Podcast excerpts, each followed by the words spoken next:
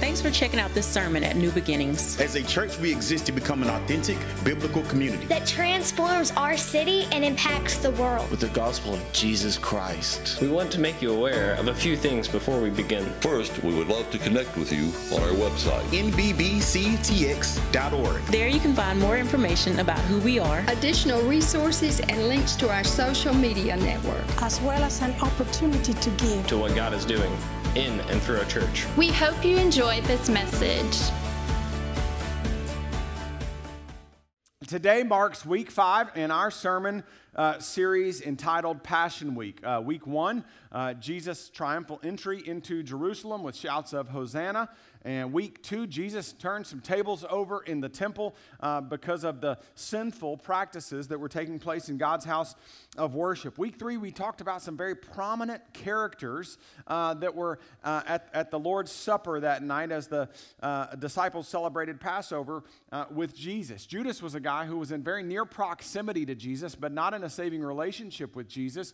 Uh, Peter was another guy who expressed to us that self sufficiency is entirely insufficient. And then last week we pressed pause on our series so that we could have a vision uh, weekend celebration. We introduced some new staff uh, to you as a, a, family of faith and uh, just were renewed in, in, in, what we believe God is calling us to do a, as a church. Uh, and it was an exciting weekend uh, uh, for me. But today, today we're going to dive back in to our story to see where Jesus is as he heads toward Calvary's cross. And I, I just want to ask up front. How many of you can, can vividly remember some of the most epic uh, failures or most embarrassing moments of your life? How many of you have that vivid memory of those moments in your life? Okay, the rest of you just aren't being honest. We, we all remember those uh, moments, and some of them are big and they're serious. Others uh, of them are not so big, they're just mostly uh, embarrassing. But one thing that is interesting about our failures, about our big moments of, uh, uh, of embarrassment, is that we are always paying attention to the reaction of other people around us. And, and, and whether we admit it or not, other people's reactions to our failures affects us. It just does. I, I, shared this story with you before a few years ago in Spring Hill. Before we had constructed the new worship center, uh, I was praying as a part of one of our worship services. And uh, our band began to play uh, behind me, and the worship was continuing uh, to, to build. And so as I was praying, I was walking off the stage. By the way, praying with my eyes open. And as I got to the last step, I missed it. I missed the last step, and I, it, it felt like it took a half an hour, but I fell uh, just right off the, the, the steps and kind of wobbled and skidded on both of my knees to a stop right in front of Pastor Todd and John Roach, who were sitting at the front row. I just gently peeled that top layer of skin off my knees as I skidded to a stop. Okay? It was super embarrassing. And I, I, as soon as I, I fell, I, looked up, and, and there were two reactions. The first was Pastor Todd, who could not have been more annoyed with me. He looked at me, again, skin knees. I've just humiliated myself falling off the stage, and he goes, Get up. um, sorry, dude, not everybody floats off the stage like you do. Sorry. I skidded to a stop. All right. And then I looked at John Roach. Okay. So Todd has humiliated me. And now I'm super embarrassed. And I look over at John Roach and he's like, he, he just denied knowing me. Like he was so embarrassed for me, he wouldn't even make eye contact. I was like, I'm right here. I'm right here. I'm the guy with bloody knees. I'm right here, John.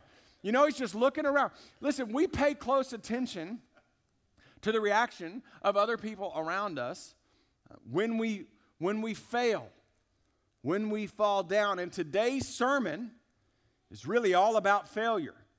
And it's all about us asking and discovering a biblical response to the question what does God think of me given my failures? Look at me.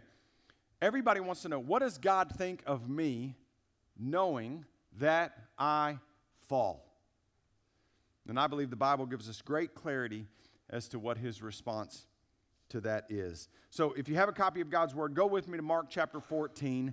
Uh, Mark uh, chapter 14. We'll start reading in verse uh, 66. I'll just quickly remind you where we are in the narrative. So, Jesus finished uh, the upper room discourse with his disciples. They sang a hymn. They walked out across the valley of Kidron and into the garden of Gethsemane. Uh, Jesus leaves a few of his disciples here. He says, Pray. He goes further and he begins to have this intense dialogue with God about what he has, knows uh, is coming for him in the hours uh, ahead. Uh, eventually, uh, Judas, uh, who left that upper room uh, dinner with Jesus, goes and finds the high priest and takes some of uh, uh, the, the Jewish soldiers with him, the, the soldiers of the high priest and the high court, and, and he takes Roman soldiers with him. They follow Judas into Gethsemane's garden where they confront Jesus and illegally arrest him for, for alleging a crime he actually had not uh, uh, to, to, to, commit. And so uh, Peter impetuously, uh, impetuously uh, grabs that sword and takes a swipe uh, at that soldier's neck. He misses and cuts him in the ear. Jesus puts the ear back on that guy's head and says, Whoever lives by the sword is going to die by the sword. And, and this is what they have come to do. So Jesus is then carted off uh, by these soldiers, and he's taken to the high priest, uh, a man named Caiaphas, uh, to his house where he is going to be uh, wrongly imprisoned and unnecessarily uh, questioned uh, for, a crime that, again, Jesus had not uh, to, to commit. And, and, so now he's in this uh, courtyard and he's being uh, uh questioned uh, by the high priest and, and, by the other ruling religious uh, at that time. And there's a crowd that is gathered around and they're hitting Jesus and they're mocking Jesus and they're making fun of Jesus. And some of the disciples have begun to meander into the courtyard and they're paying close attention to what is going on to their rabbi, to their master, to Jesus, whom they were just having dinner with a few moments uh, uh, before. And this is where our story uh, picks up. Mark chapter 14, uh, starting in verse 66. If you're there, say, I'm there. And as Peter was below in the courtyard, one of the servant girls of the high priest came, and seeing Peter warming himself, she looked at him and said, You also were with the Nazarene Jesus. But he denied it saying, I neither know nor understand what you mean. And he went out into the gateway, and the rooster crowed. And the servant girl saw him and began to say to the bystanders, This man is one of them. But again, he denied it. Then, after a little while, the bystanders again said to Peter, Certainly you are one of them, for you're a Galilean. But he began to invoke a curse on himself and to swear, I do not know this man of whom you speak. And immediately, the rooster crowed a second time. Here, here's, what's, here's what's fascinating. Um, in the upper room, uh, Jesus made two very profound statements uh, when he instituted the Lord's Supper. He, he said, first, uh, one of you is going to betray me. And everybody's like, who? Like, who, he's, Jesus like, whoever dips the bread in the cup with me. That's who. And, and so Judas is there, and immediately Judas dips the bread into the cup. And, and then you got to imagine things are now super tense, and Judas gets up and, and takes off. And Jesus says, listen, but, but you're going to deny me, and you're all going to fall away. And uh, Peter's like, not me. And Jesus like, listen, before breakfast, you're going to deny me three times. And Peter's like, Jesus, if I got to die, I'm not going to deny you. And everybody's like, yeah, what he said. Listen, it is exactly as Jesus said it would be. And Peter remembered how Jesus had said to him, Before the rooster crows twice, you will deny me three times. And he broke down and wept. I want you to circle that phrase, broke down.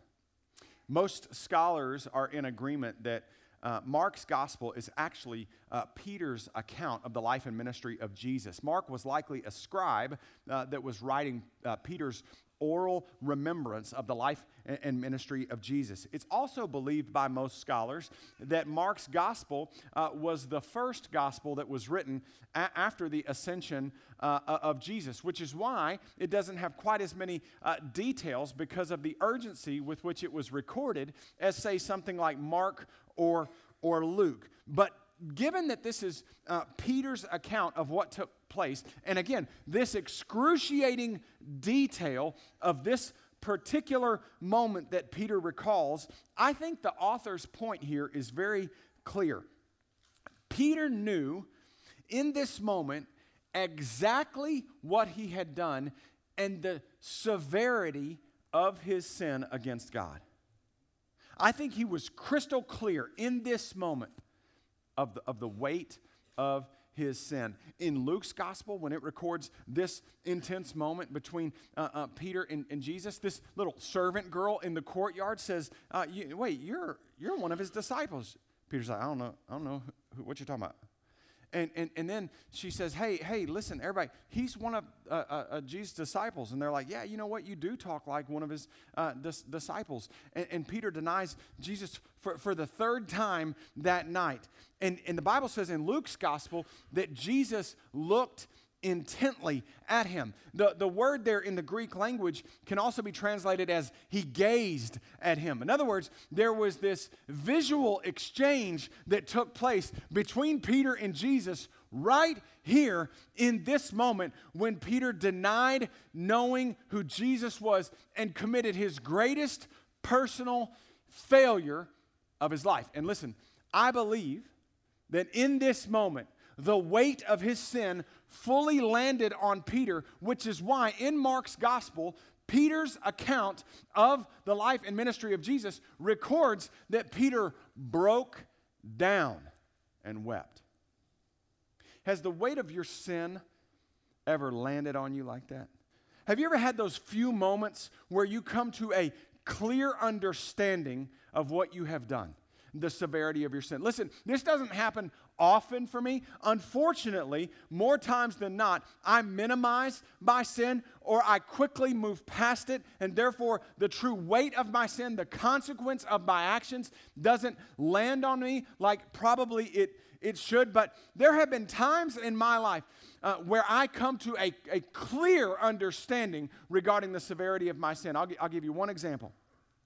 I remember when I was in the eighth grade, my older brother Jason was a senior in high school. There were some upperclassmen in the high school at our at our small school where we uh, attended in Waco that had taken an interest in me. They, they were nice guys and they were athletic and they were popular, and for whatever reason, they, they took a liking to me and they paid me attention and were, and were really nice and cool uh, uh, to, to, to, me. And so I was enamored by that. As you would imagine, as an eighth grade guy who's got some juniors and seniors that are paying him some attention, I was fascinated by that. And so I was uh, appreciative of that. And I, I, I kind of uh, longed uh, for, for, for, that. And I remember one time in particular, uh, this group of guys was making fun of my older brother Jason. And I don't know what he had done that, that, that was causing them to want to make fun of him, but I know that because I was so desperate for them to like me and to be popular with them that I jumped right in and began to make fun of my brother alongside of them.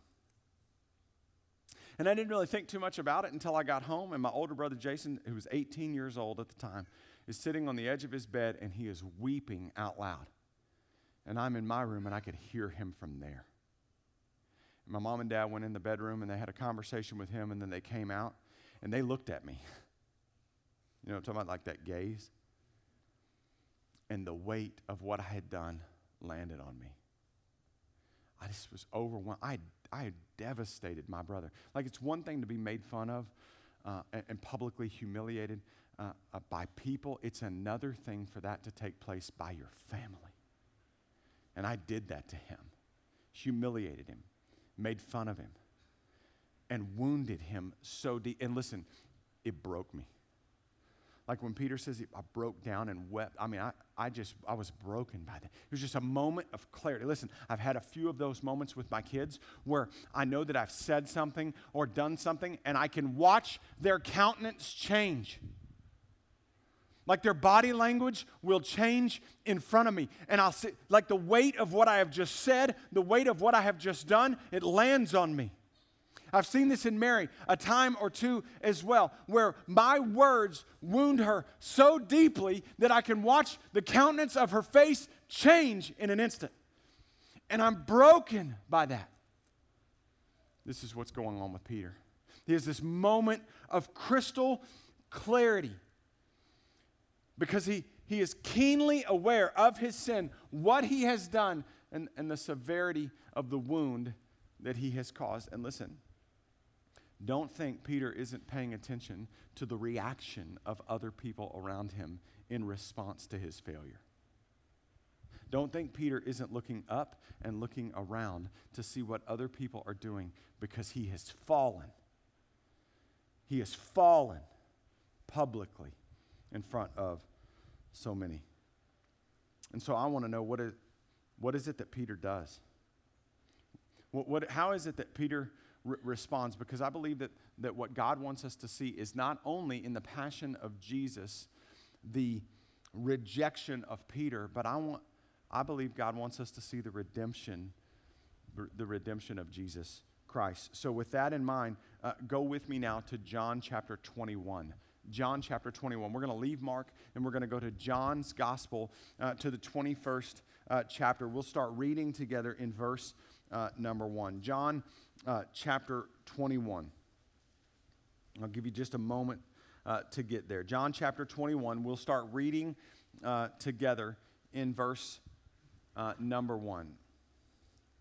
God's word says this after this. Now, when it says after this, let me tell you what this is. Th- this is after the resurrection of Jesus. So now the courtyard moment of Peter's denial has, has passed. Jesus has subsequently uh, passed through uh, the, the high priest and the Jewish council. He's been declared guilty. Of course, because they're subservient to Roman rule, they hand him off to Pontius Pilate. He can find no wrong, but as customary at the Passover feast, he's willing to give a Jewish prisoner uh, to the people as a means of appeasing them uh, in honor of their religious holiday that they're celebrating. And so they call out not for Jesus, who Pilate can find no guilt in, but rather for Barabbas. And for Jesus, they demand that he be crucified. Pilate washes his hands and he says, You guys can do what you want. Jesus is then crucified on a Friday, but on Sunday, when the women go to the tomb to anoint his body with spices, it is empty. The stone has rolled away because Jesus Christ is uh, alive. And he has subsequently appeared uh, to several of his disciples in Jerusalem, and the rest have scattered and gone back to Galilee. And Jesus now shows up in this moment, and the Bible says, After all of this, Jesus revealed himself again to the disciples by the Sea of Tiberias, and he revealed himself in this way Simon Peter, Thomas called the twin, Nathanael of Cana in Galilee, the sons of Zebedee, and two others of his disciples were together. And Simon Peter said to them, I'm going fishing. And they said to him, Okay, we will go with you. They went out and they got into the boat but that night they caught nothing. Have you ever thought about that there's sometimes when we when we fail and we're not exactly sure how we're supposed to respond, we will run back to that which is most comfortable and most familiar. Like when we mess up, when we have these epic moments, and let's say, let's say we have a moment of clarity thereafter where we're keenly aware of the severity of our sin and the weight of what it is that we have done. Have you ever noticed that in those moments, when we're not sure how we're going to respond, we just sometimes naturally go back to what is uh, uh, most familiar or perhaps most comfortable uh, for us? Sometimes it's a very neutral thing. There's nothing inherently wrong with it. It's just that it's, it's comfortable, so we return to it regardless of whether or not we're supposed to be doing it. Like, imagine for me if I had an epic failure and uh, I, I, just, I just told Mary, um, I'm, I'm going to go landscape. I'm going to go land. Like, if you don't know my background, before God called me into the ministry, was in landscape architecture. It's what I did for 10 years bef- before God said, No, I- have called you uh, to, to this work in my church. And so imagine if I just said, I have messed up. I've messed up big time. And, and I just looked at Mary and said, I'm, I'm just, I'm going to go landscape. I'm, I'm going to go back. I'm going to go back and, and landscape. Listen, the deal is, Peter says, I'm going fishing. Now, he didn't say that because he was hungry and trying to catch something to eat. No, Peter is declaring here, I'm broken, I have failed, I have blown it, and I don't know what else to do. So I'm going to go back to what I know. I'm going fishing. And now some of you wonder why, why is this such a big deal? Well, it's a big deal because while commercial fishing certainly isn't bad, while landscaping is not inherently evil, it's not what Peter was called to do. He just went there because in his failure, he did not know how to respond, and he went back to what was familiar and most comfortable for him. If you can remember the miracle of Peter's calling, Jesus said, uh, From now on, I'm going to make you a fisher of men. Yeah, Peter was called to fish, but not commercially, but supernaturally. Some of you, some of you are here today and in an absence of knowing what to do and how to respond to your failure, you've run back to something that is comfortable and familiar. And whatever that thing is, you're there simply because it just feels like it's what you know how to do. But it's not necessarily what God has called you to do. Just think about the last sentence of verse number three. Look at it they went out and got into the boat, but that night, what? They caught nothing. Have you thought about how fascinating that is? Listen, in the first century, in the ancient Near East, you didn't choose a profession, your profession chose you. So, you know why Peter's a fisherman? Because his dad was a fisherman. You know why Peter's dad was a fisherman? because his dad was a fisherman. So Peter was good at fishing. It was all he had ever known. But have you ever thought about the nuance of our story? That that night, when Peter doesn't know how to respond to his failure, and he looks around, he just says, I'm, I'm just, I'm going to go back to, to fishing. And yet he goes out in the boat, fishes all night, and the Bible says, and caught nothing. Is it fascinating to you, like it is to me, that he is now unsuccessful at the very profession he knows best? Well, here's why because I believe, although it was most familiar and certainly most comfortable, it was not what Peter was called to do. For some of you here today, you need to see that it is nothing less than God's love for you that is allowing you to experience great frustration in your life. Because in your failure, you've run to comfort instead of calling, you've run to uh, uh, familiar instead of what is faithful, and God's trying to get your attention. You're so frustrated. Listen, it's because you're doing what God has not called you to do. You're running to the comfort instead of the calling, to the familiar instead of what is faithful, and He's trying to get your attention. Keep reading. Look at what it says in verse 4. And just as day was breaking, Jesus stood on the shore. Yet the disciples did not know that it was Jesus. And he said to them, Children, do you have any fish? And they answered him, No. And he said, Cast the net on the right side of the boat and you will find some. Now, you got to imagine how frustrating this conversation might have been, right? Like Peter's blown it. He's had this epic failure in the courtyard of Caiaphas' house. So now he's gone back to Galilee and he's going to pick up the family business. But in the first night on the job, he strikes out fishes all night, and the guy who knows the business best has zero success. But then there's a stranger on the shoreline who looks out and he says, Children. A better rendering of that, according to the Greek, would be if Jesus were to say, Little boys. Like he's standing on the shoreline, he says, Little boys, have you caught anything? You think Jesus is asking because he doesn't know? Right? So he says, Children, have you caught anything? You got to imagine what the conversation is in the boat. Y'all know who that is? Uh uh-uh. uh He got an accent. I don't recognize him. I can't make him out from here. No, we haven't caught anything. Well, why don't you try putting your nets down on the right side of the boat? All right, so what is that like? Seriously? Like, we've been out here all night. I know we've been out here all night, but guess what we caught? Nothing. Shut up. You shut up. Man, how, what was that? Con- and then, so he's like, okay, uh, sure. Yeah, we'll put it on the other side of the boat. Because I'm sure the fish swam from this side to that side. and they put the nets out, right? And then all of a sudden, all of a sudden, listen, when Simon Peter, uh, so they cast it, I'm sorry, and now they were not able to haul it in because of the quantity of fish. And that disciple whom Jesus loved, therefore, said to Peter, It is the Lord. Now, I want you to lean in because here's where our story is going to turn for us. And when Simon Peter heard that it was the Lord, he put on his outer garment, for he was stripped for work, and he threw himself into the sea. The other disciples came in the boat, dragging the net full of fish, for they were not far from the land, but about a hundred yards off. Now, listen, the question is what just happened?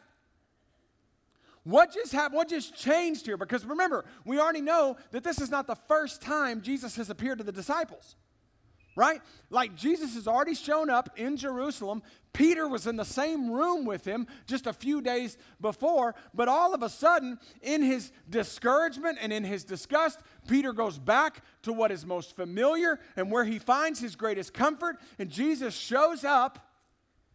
And in this moment, everything changes, and Peter dives off the boat. What is it about this moment that has Peter so excited to get to Jesus that he's not even willing to wait for the boat to row itself back to land. He has to get to Jesus right now. Well, listen, if this miracle sounds familiar, it's because Jesus recreated the very same moment, according to Luke chapter 5, by which he called Peter to be his disciple. Listen, according to Luke chapter 5, you can go back and read this this afternoon. Um, when Jesus shows up, he's walking on the shore of Galilee. I'm wondering if it was like the same place. He's walking along the shore of Galilee, and he sees this, these guys that are fishing, and he calls out to them, How's it going? Eh. Hey, try putting your nets on the other side, on the other side of the boat. And, and, and they do and the nets are so full of fish that they have to call in a second boat to assist them just so they can simply haul them up. And Jesus says, Now listen, leave your nets. From now on, I'm going to make you fishers of men. And, and then three years later, three years later, Jesus walking along that same shore, and, and Peter having failed him miserably in the greatest letdown of his life, Jesus recreated the miracle for Peter to let him know that I've never left. I've never left. He says, Peter, I know what you've done. I know where you've been. I know the mistakes. I know the failed promises. I know the shame. We made eye contact in that courtyard. But I love you.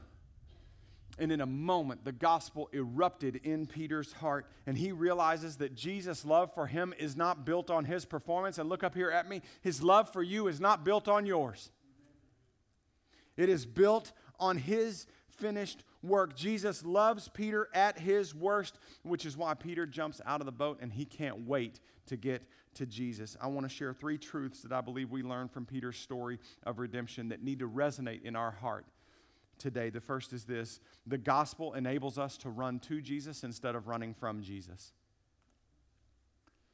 The gospel invites us to run to Jesus instead of from Jesus. You read what happened. Peter has this incredible moment of clarity, and he doesn't even bother to wait for the boat to row back to land. He jumps out of the boat and into the water. Because upon the recognition that the resurrected Jesus has paid for Peter's sin and provided the grace for his reconciliation, he can't help himself but to get to Jesus as fast as he can. Listen, I wonder if Peter has been foggy from, remember the last time Peter had clarity? Was when he and Jesus made eye contact and the weight of his sin and his denying knowing Christ resonated and, and fell on him uh, Peter wrote and tells us that he broke down and wept. So there's this clarity of his failure then. I wonder if he's been foggy until this moment of clarity right now. When all of a sudden Peter recognizes it's the resurrected Jesus. And he's come for me. And Peter's, listen, Peter's not even willing to wait for the boat to get back to shore. He jumps in to get to Jesus. Have you ever seen the movie Forrest Gump? Y'all remember when Lieutenant Dan shows up? And Forrest is all by himself and he's in the bayou and he's just going on that little boat by himself and he sees Lieutenant Dan on the dock. He's like, Lieutenant Dan. Remember? And psh, he jumps in. right? And then the boat just crashes because nobody's driving it anymore, right? He can't wait to say hi and to see Lieutenant Dan. And so he just jumps. Listen, brothers and sisters, some of you have been running from Jesus for a long time. Whatever it is, your failure, whatever it is that has caused you to fall, you want, you're looking around and wondering, what does God think? I'm here to tell you, He's standing on the shore, and you need to jump out of the boat and get to Jesus. You need to leap like Peter leapt, and you need to get to Jesus. You're thinking, well, maybe I'll just wait until the timing is right, or maybe I'll wait until I get a few more things together. Well, Peter didn't wait. There's no waiting for the nets to be pulled in, there's no waiting for the other dudes to start rowing along his side. He can't wait to get to Jesus. Listen, if you are far from God and you're looking around and wondering what does he think of your failure, I am telling you the gospel is the invitation to stop running from and start running toward. You need to jump out of the boat today. You just need to be reminded. And the gospel needs to erupt in your heart like it did in the heart of Peter. And you just need to, to get to Jesus. Because, like he was for Peter, he is for you. He's standing on the shore. And he's reminding you, I know everything. I know what you've done. I was there. I, we, we made eye contact. You think what you did in the darkness, I don't know about? You think what you did last decade, I, I have forgotten? No, I know everything. And I'm standing on the shore and I'm telling you, jump out of that boat and get to me as fast as you can. Keep reading with what it says in verse 9. When they got out on land, they saw a charcoal fire in place with fish laid out on it and bread. I just want to stop for just a moment and show you something. Now, you know that the other boat hadn't gotten there, right? So the, the net full of all the fish that they caught has not shown up. And yet, what does Jesus already have waiting on them? He's got fish, which is the good reminder that you and I don't bring anything to Jesus. He's already got everything we need. All right? He's already cooking breakfast, baby. He's got every single thing that we need. So when you are tempted to think, well, I better get this together, and I better pull this with me, and I better make sure I've got all my ducks in a row, Jesus is cooking breakfast and he's got everything we need. You and I bring nothing to the table of grace. The Bible says in verse 10 Jesus said to them, Bring some of the fish that you have just caught. He's just now being gracious. So Simon Peter went aboard and hauled the net ashore full of large fish, 153 of them. And although there were so many, the net was not torn. And Jesus said to them, Come and have breakfast. Now, none of the disciples dare ask him, Who are you? They knew it was the Lord. Jesus came and he took the bread and he gave it to them, and so with the fish. This was now the third time that Jesus was revealed to the disciples after he was raised from the dead. You know, I just got to tell you, one of the many reasons that I love God's Word is because the more you study it and uh, pay attention to it, you get to pick up some of the nuance and the power and the life that is found in it. And I just want to show you one subtle detail that changed this narrative uh, for, for me. In verse 9, when Jesus built a fire on the shore to cook breakfast, the Bible here describes it as a charcoal fire. Now, that's a detail that we would tend to skip over, except that did you know the only other place in the entirety of God's Word where that same phrase is found is in John chapter 18, verse 18, where the writer describes the type of fire by which Peter was warming himself in the courtyard of the high priest just moments before denying Jesus three times in his greatest moment of personal failure. You ever thought about that detail? Now, why do I bring that fascinating uh, detail to light? Well, because I think the second truth we learn from Peter's story of redemption is this the gospel heals the deepest wounds of our greatest failures. Listen, the, the gospel heals the deepest wounds of our greatest failures. When was Peter's greatest failure? Standing next to a charcoal fire. And the gospel is the healing of those deep wounds in those great moments. You know how powerful our senses are? Like uh, when we hear a, a, a song, sound, it, it, can uh, immediately generate a memory. Anybody? So, like, if I hear Guns N' Roses' Welcome to the Jungle, it's going to take me back to my junior and senior of high school and the two line layup drill before the games, where each of us was trying our best to dunk the basketball before the ref came out and blew the whistle right? Anybody, any GNR fans? I'm sorry. yeah, so, okay. I mean, I, I, yes, I listen to secular music. I'm so sorry, spiritual people, okay? how, how about taste? Anybody? So, like uh, someone uh, this week made me for my birthday a buttermilk pie. And the moment I had that buttermilk pie, it took me back to my granny Coleman, my mama's mom. Yeah, right. You can say buttermilk pie, baby. So, the moment that you have that taste, you just remember. All of a sudden, you can recall these incredible memories of a, pl- a place or a person. In this case, it was my grandmother, uh, Coleman. Listen, what do you think the flashback must have been like for Peter the first time he smelled that charcoal fire? Like, you see it? Like, so he's so- soaking wet. He's jumped out of the boat. He's dragging himself up on land. He can't wait to get to Jesus, and all of a sudden, what do you think his memory would have been like in that moment? It would have flooded him with a recollection of his failure because the last time that smell found its way into his nose, he was denying knowing who this Jesus actually was. But listen, do you believe, like I do, that Jesus does nothing by accident? and that the entirety of God's word is true. So in Romans chapter 8 verse 28 when it says God works all things together for good for those who love him and are called according to his purpose, then don't you think it is Jesus wanting to show Peter that his grace covers everything? Look at me. His grace covers everything, every moment of your life, every thought you've ever held, every event you've ever been a part of, every action you've ever taken, every sight you've ever seen, every smell you've ever had, every sound you've ever heard, every taste you've ever known, every touch you've ever experienced. God's grace covers it. And that Jesus was sitting next to a charcoal fire is the proof. Some of you flash back to shame and condemnation every time a certain song comes on the radio.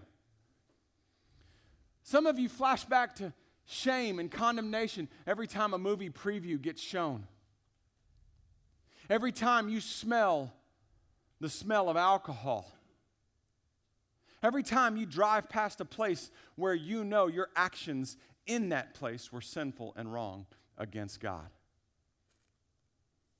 And I'm here to tell you that Jesus wants to meet you in your mind every single time that guilt shows up as your very own charcoal fire of grace. Listen, some of you just need to, right now, you just need to breathe in God's grace.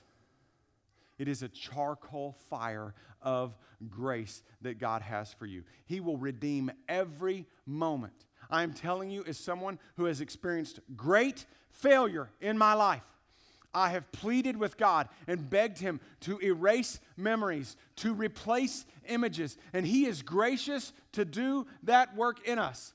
His grace covers everything. And the fact that Peter is having breakfast with Jesus next to a charcoal fire is the proof that that is true. Some of you need to just smell the charcoal this morning. And you need to know that God's grace covers every sound and experience and taste and touch and event and place. His grace covers it all. The gospel heals the deepest wounds of our greatest failures. Look at what happens next, verse 15. And when they had finished breakfast, Jesus said to Simon Peter, Simon, son of John, do you love me more than these? And he said to him, Yes, Lord, you know that I love you. He said to him, Feed my lambs. He said to him a second time, Simon, son of John, do you love me? He said to him, Yes, Lord, you know that I love you. And he said to him, Tend my sheep. He said to him a, a, third time, Simon, son of John, do you love me? Peter was grieved because he had said to him a third time, Do you love me? And he said to him, Lord, watch this, you know everything.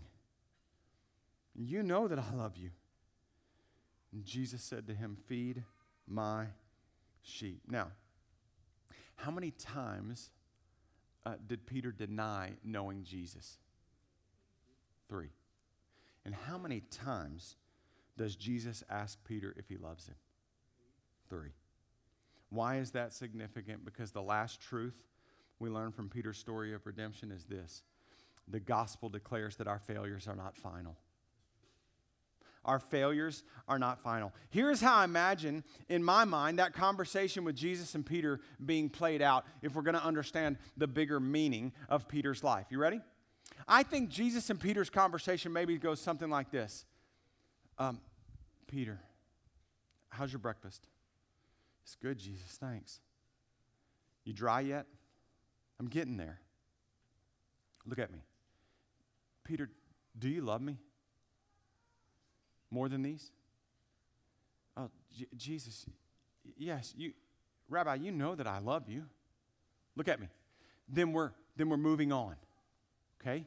Your failure is not final, and we're moving past it. Peter, seriously, do, do you love me? Yes, Jesus. You, you know that I love you. Okay, look at me, Peter. I got plans for you. I know what you've done, but we're moving on. Peter, do you love me? Man, Jesus, like, like you know everything. You, you remember when we made eye contact a few days ago. You know what I've done. You know the thoughts in my mind. You know how embarrassed I am, the shame of my guilt. Jesus, you know everything. You know my few good moments that I've had when I knew and declared you as Messiah. But you know all of the horrible moments that have taken place ever since. You know everything. You know that I love you. Okay, then look at me, Peter. We're moving on. Your failure isn't final. I've got plans for you. We're going to do something great together. Because I am God, I do a redemptive work in the people that are most broken. Because it evidences that the work is mine. And so look at me. If you're here today and you're thinking, my life is broken, then Peter is a testimony. The Apostle Paul is a testimony. The brother of Jesus, his name is James, is a testimony. A guy named Pastor Todd is a testimony. There's a dude named Pastor Connor who's a testimony. A guy in the back named Pastor Matt is a testimony. There's a guy over here named Lynn, he's a testimony. There's a friend over here named Ernie, he's a testimony. There's a girl here named Ashton, she's a testimony that Jesus Christ does his greatest work in the midst of our brokenness because the work belongs to him. And our failure isn't final. It doesn't have the final say. You know what happened, right? Like Peter finishes up this conversation with Jesus. He is obedient to what Jesus tells him to do. He goes back to Jerusalem. They go back to that upper room and they wait for the power that is promised from God to fall. And guess what? It does the Holy Spirit falls in flaming tongues of fire come down and they land on God's disciples. And then Peter stands up boldly in a place where he is hated, in the center of Jerusalem, and he preaches the gospel. And the Bible says that people are cut to the heart, and thousands give their life to Christ in an instant. And then Peter's walking around with James and with John, and they established the church in Jerusalem. And Peter is healing people in the name of Jesus. Silver and gold have I none, but what I have I give unto you. Now take up your mat and you walk.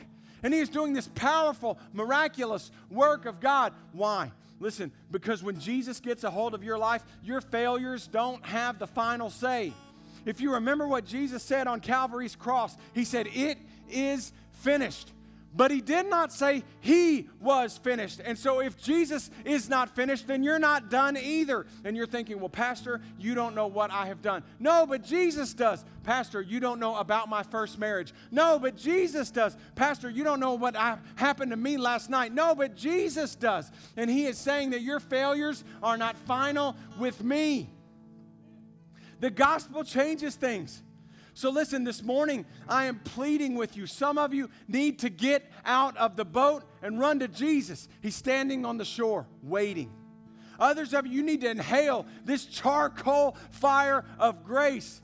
You need to be reminded that God can redeem any moment. He can redeem any song. He can take away any smell because He is a God of all encompassing grace. And finally, let it rest on you today that your failures don't have the final say. Jesus Christ has done that. He has the final say. His grace is sufficient for you. So here's what we're going to do we are going to respond this morning. There'll be some of our ministers here at the front of the room, and some of you have run from God because of your failures. And I am calling you today to do business with Him in response. You want to grab the hand of one of our ministers and just share with them what's burdening your heart? You're feeling overwhelmed with guilt, shame, condemnation, then come grab the hand of one of our ministers. They would love to pray with you or pray for you. You want to do business at this altar and just pray to God yourself? Great.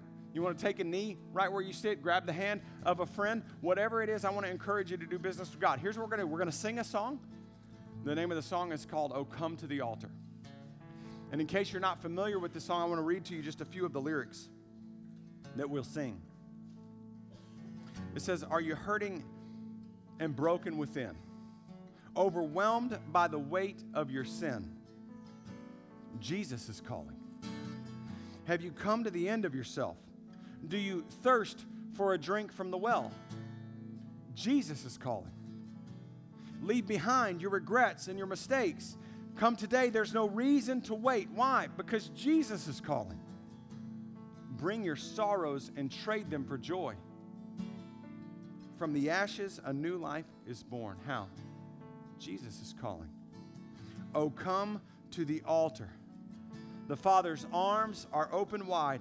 Forgiveness was bought with the precious blood of Jesus Christ. I'll just close with this. When I was a kid, I can remember breaking one of my parents' coffee cups. And uh, I tried to fix it myself, so I took super glue and tried to put the pieces back together. I set it up on the shelf after it had dried. Here's what I said Good as new. You know, so, some of us are trying to live our broken lives, putting it back together and convincing ourselves good as new. You know what the gospel declares? That when we give the pieces to Jesus, he puts us back together and he says, better than before. So I want some of you today to stop trying to make yourself good as new and start recognizing that Jesus died so that you might be better than before. Let's stop living a coffee cup kind of faith and let the gospel do its resonating work in our life. Father God, in Jesus' name, thanks for this day. Thanks for this word. God, I'm overwhelmed with gratitude about what you have done because of who you are. And I pray that as we enter into this time of worship and response, uh, we would feel your power and your presence stirring in us and through us. So, Lord Jesus, we love you and we thank you for first loving us. I pray that we will be open and honest with the way in which you're calling us to respond. We love you. We trust you. We submit ourselves to you. And in faith, we ask this from you. In Jesus' good name we pray.